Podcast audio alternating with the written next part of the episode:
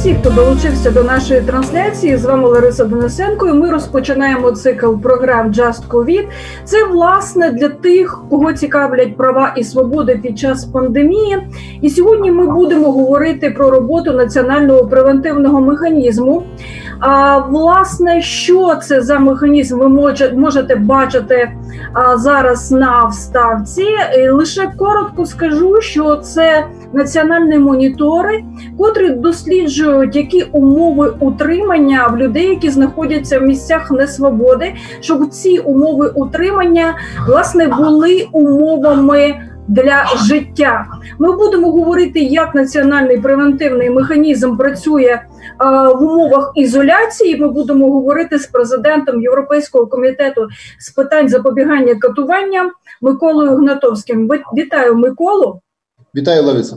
Отже, якщо говорити про те, як має працювати національний превентивний механізм в Україні, цей механізм Амбудсман Плюс, як він може працювати е, в умовах пандемії, про що важливо розуміти е, людям і правникам, і людям позаправничої сфери діяльності, чому це важливо і чому бажано і обов'язково, щоб монітори були в місцях несвободи? Національний превентивний механізм повинен продовжувати працювати працювати, він повинен продовжувати мати доступ до всіх місць несвободи в державі, незважаючи на те, що е, абсолютно слушно було обмежено контакти із зовнішнім світом для місць несвободи для того, щоб е, завадити. Поширенню вірусу, і було у зв'язку з цим запроваджено обмеження, скажімо, на відвідання місць е, несвободи з боку там, скажімо, родичів чи е, друзів тих, хто там перебуває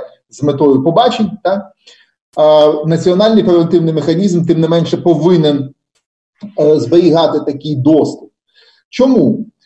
Тому що е, у місцях несвободи справді, як як власне е, ти і сказала, е, умови несвободи є важкими для будь-якої особи, а подвійне обмеження Тобто несвобода плюс карантин всередині місць несвободи, плюс обмежені контакти із зовнішнім світом, плюс інші обмеження, які тут теж запроваджуються, вони дуже швидко можуть призвести до ситуації нестерпної для тих, хто там перебуває. І необхідно адміністрації дуже дуже чутливо працювати і відчувати.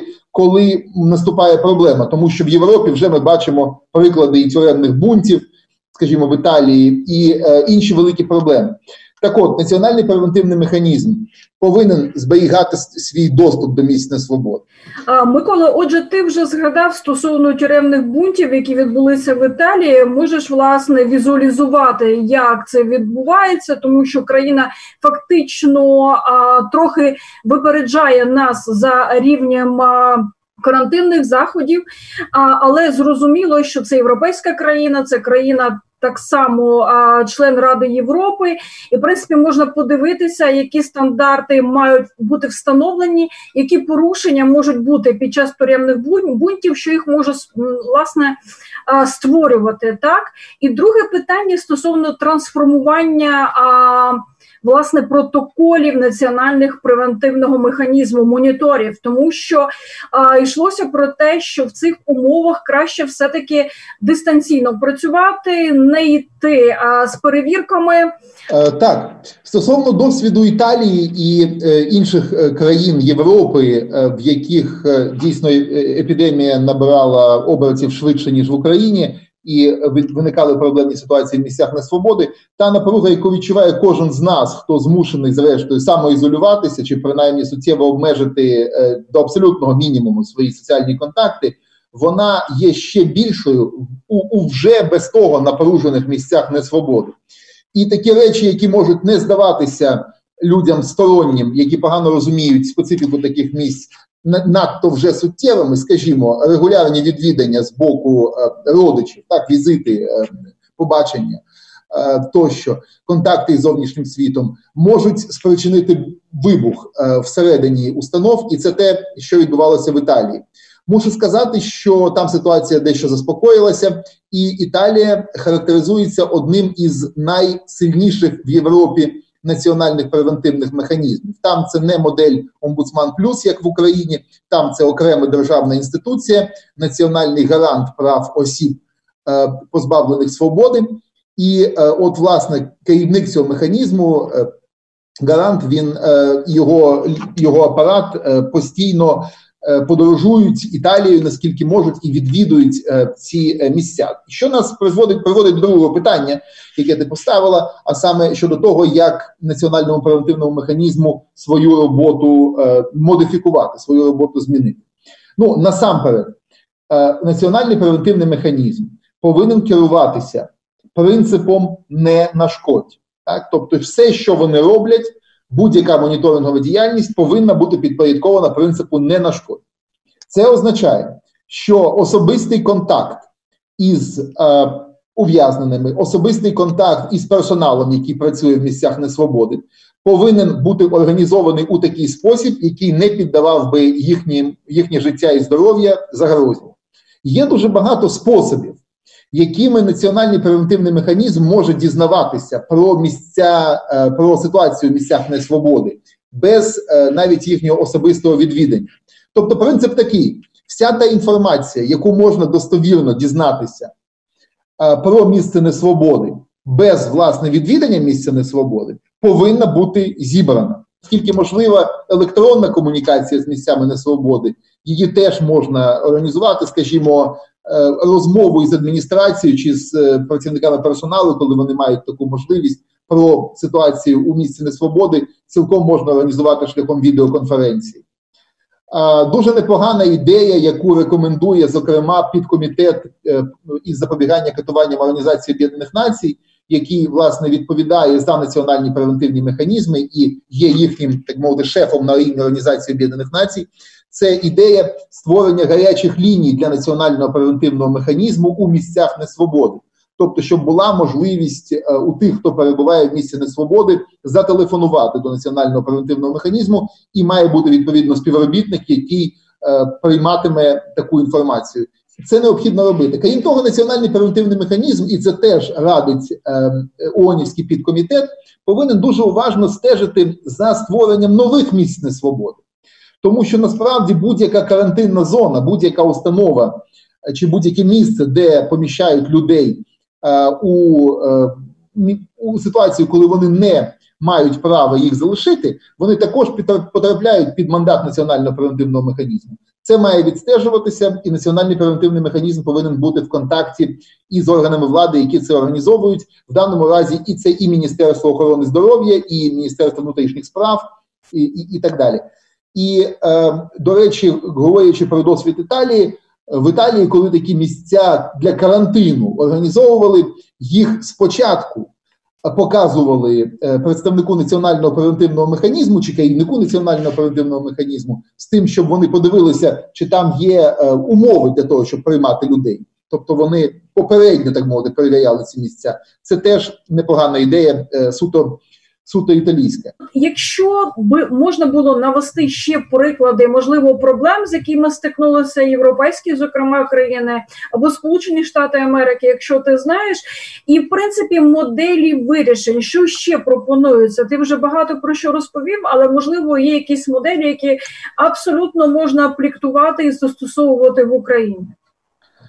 А, Так, справа в тому, що національні превентивні механізми на в певний момент справді були в розпачі, тому що вони не знали, як адаптувати свою роботу до е, ситуації, що склалася, і вони звернулися із проханнями про поради до європейського комітету і до своїх безпосередніх шефів е, в Женеві до, до ООНівського підкомітету. Е, із запобігання катуванням, і е, такі е, поради були видані, і в цьому сенсі я думаю, національний превентивний механізм повинен користуватися, скажімо, тими тим переліком з 10 принципів, які опублікував Європейський комітет запобігання катуванням щодо поводження з особами в місцях несвободи під час пандемії.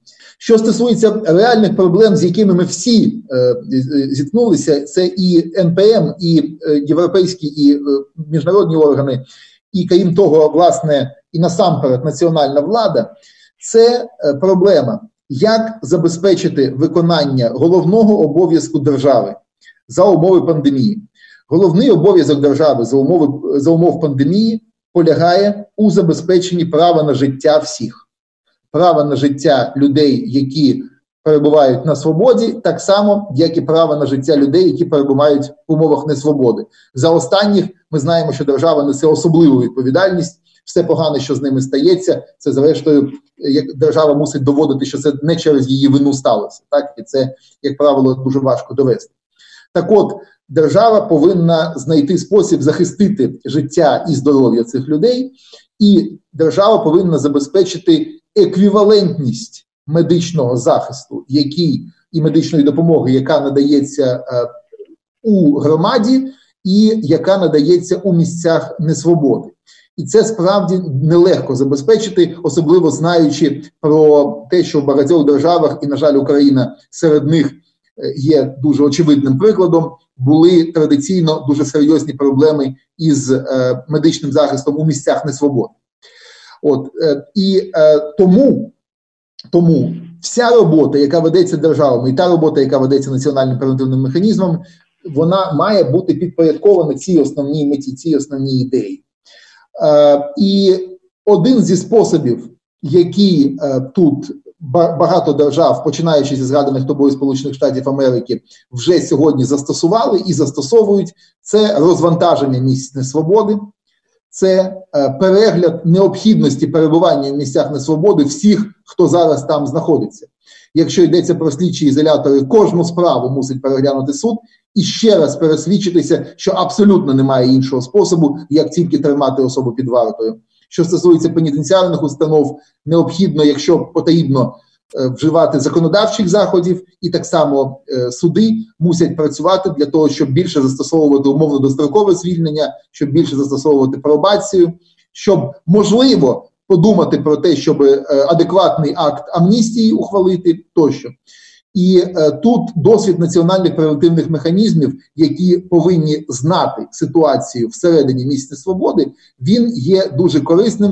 В принципі, мені здається, що за цих обставин я б очікував від національного превентивного механізму і якоїсь активності у сфері адвокації цих питань.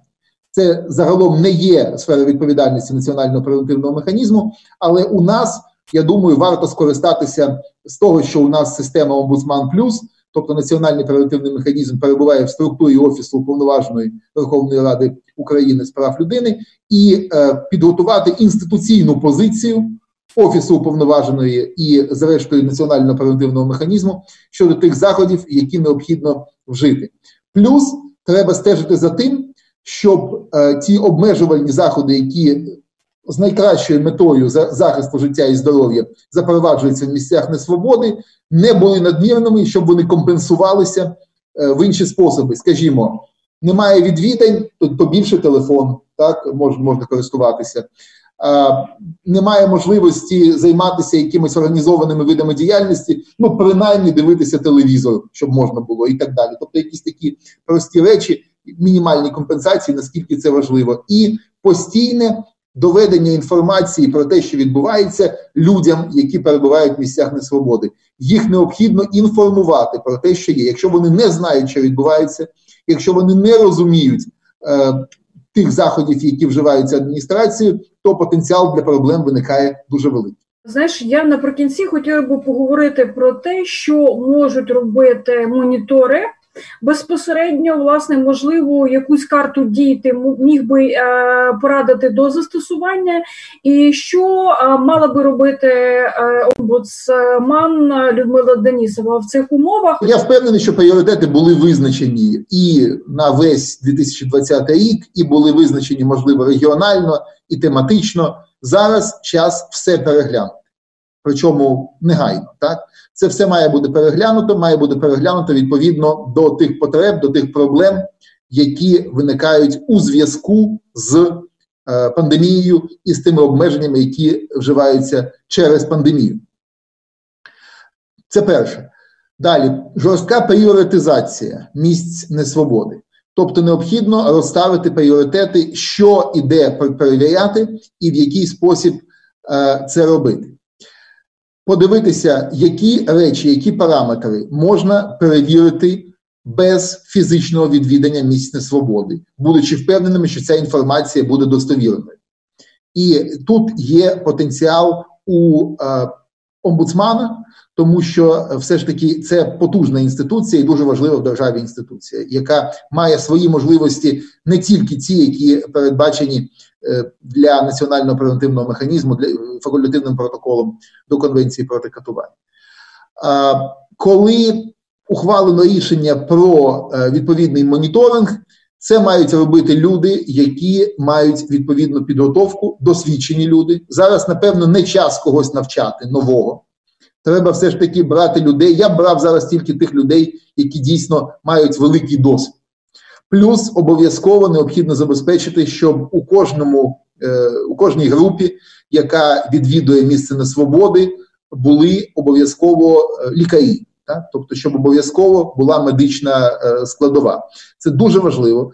І з точки зору захисту власне здоров'я тих, хто відвідує, і тих, кого відвідують, я знаю, що в офісі уповноваженої е, прав справ людини і е, в національному оперативному механізмі, та і серед моніторів з громадського сектору достатньо людей, які е, є досвідченими, які самі дуже добре знають, як працювати, і я впевнений, що їм треба дати можливість працювати.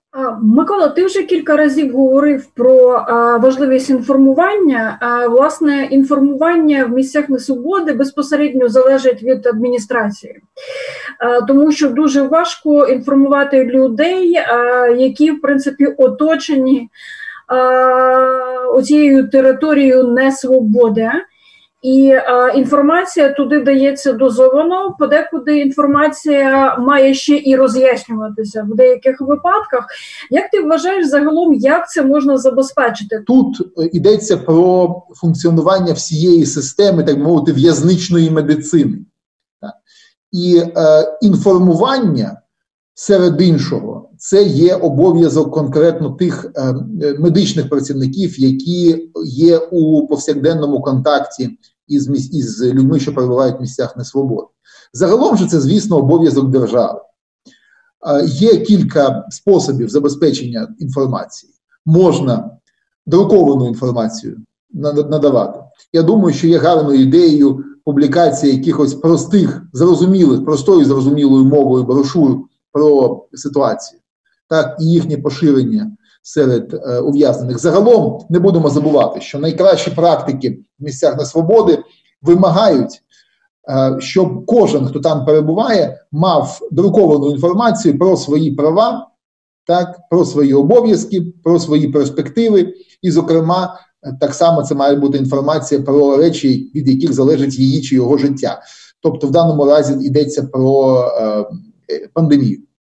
Так що це є обов'язок держави. А, Ти знаєш, не можу не зачепити одне питання, котре так чи інакше виникає в різних розмовах, коли а, люди ділять світ на нормальних людей, які заслуговують на переваги медицини, або в принципі на гідне життя, і на людей, які не заслуговують того, тому що вони опинилися зокрема в місцях несвободи.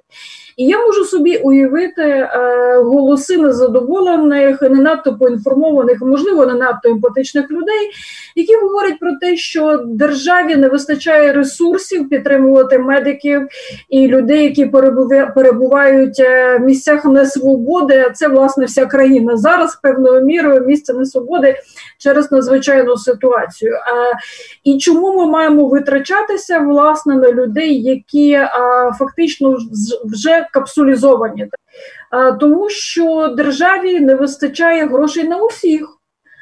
Тому, можливо, треба кимось жертвувати. Що б ти на це міг відповісти?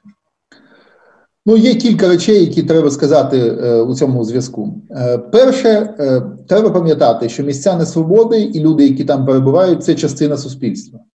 І якщо здається, що вони капсулізовані, якщо здається, що вони е, відділені від суспільства великою стіною і ніяк з ним не пов'язані, то, то я думаю, ти це прекрасно знаєш, так і ці люди мають теж усвідомити, що це є дуже хибне уявлення. Зв'язок між місцем несвободи і суспільством він є постійний. Так? Ну, Якщо не забезпечувати здоров'я і зараз захист від пандемії тих, хто в місцях несвободи, то ми дуже швидко побачимо ситуацію, коли ці місця несвободи перетворяться на підсилювачі пандемії, коли там буде хворіти більше і більше людей, і звідти вже інфекція буде йти назад в суспільство. Тобто суспільство може зараз своїми заходами соціального дистанціювання, так самоізоляції, тощо доводити, е, зводити епідемію на нівець чи принаймні вирівнювати криву, як кажуть, так, тобто зменшувати кількість людей, які, е, які отримують цю хворобу, і тим більше тих, хто помирає від неї. Але якщо місцями несвободи не займатися, то буде постійне джерело надходження цієї інфекції назад в суспільстві. І оці загальні заходи вони не спрацюють. Це встановлено меди, це встановлено науково. Так, це є висновки найкращих лікарів світу. Тут е, можна легко переконатися, якщо почитати відповідні рекомендації, які опублікувала Всесвітня організація охорони здоров'я. Це перший аспект. Другий аспект. Е, я випадково натрапив на інтерв'ю керівника американської кампанії за зараз розвантаження американських місць несвободи у Сполучених Штатах Америки е, у зв'язку із коронавірусом. Він дуже гарно сказав: знаєте що? Люди, які опинилися в місцях несвободи, вони засуджені судом до покарання у виді позбавлення волі на на 2 роки, 3 роки, 5 років, 8 років тощо. Ніхто з них не засуджений померти в місці несвободи від коронавірусу. Так? Ми їм смертного вироку не виносили. І тому ми за них відповідаємо. Не будемо забувати, що відповідальність держави за тих, хто е, перебуває в місцях несвободи за рішенням держави, є надзвичайно високою, і держава має обов'язок дбати. Обов'язок дбати про кожного, хто перебуває в місці несвободи за її рішенням. Дякую, Миколо. З нами був Микола Гнатовський, президент Європейського комітету з питань запобігання катуванням. І ми обговорювали тему, як забезпечити якість життя в умовах несвободи, місць несвободи під час пандемії. Це був Just COVID.